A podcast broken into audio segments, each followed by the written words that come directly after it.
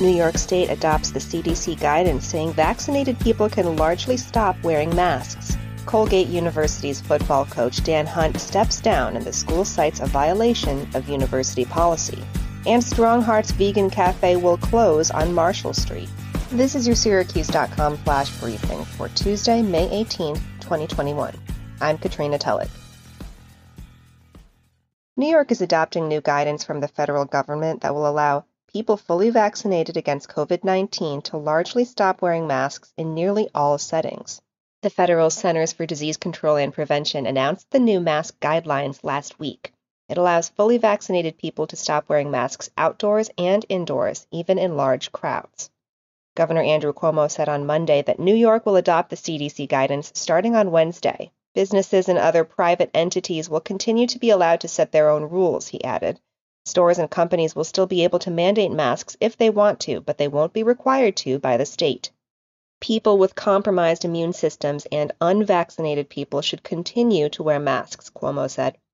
Masks will also still be required for all people in schools, nursing homes, homeless shelters, correctional facilities, healthcare facilities, and on public transportation.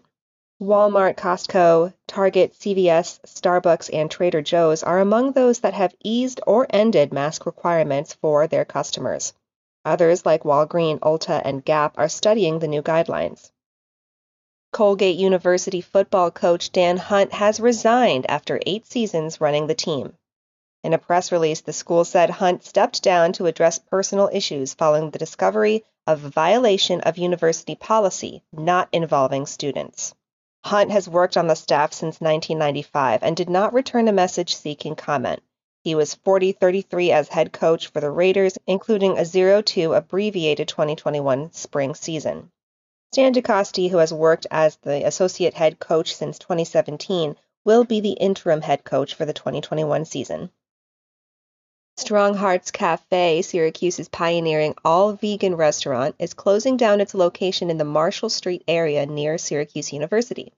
Friday, May twenty-first, will be the last day of service for The Strong Hearts on the Hill inside Marshall Square Mall at seven twenty University Avenue. That spot has been open for seven years and the lease is expiring, said the owners. Negotiations on a new lease with the Marshall Square Mall, which is owned by S U, were unsuccessful.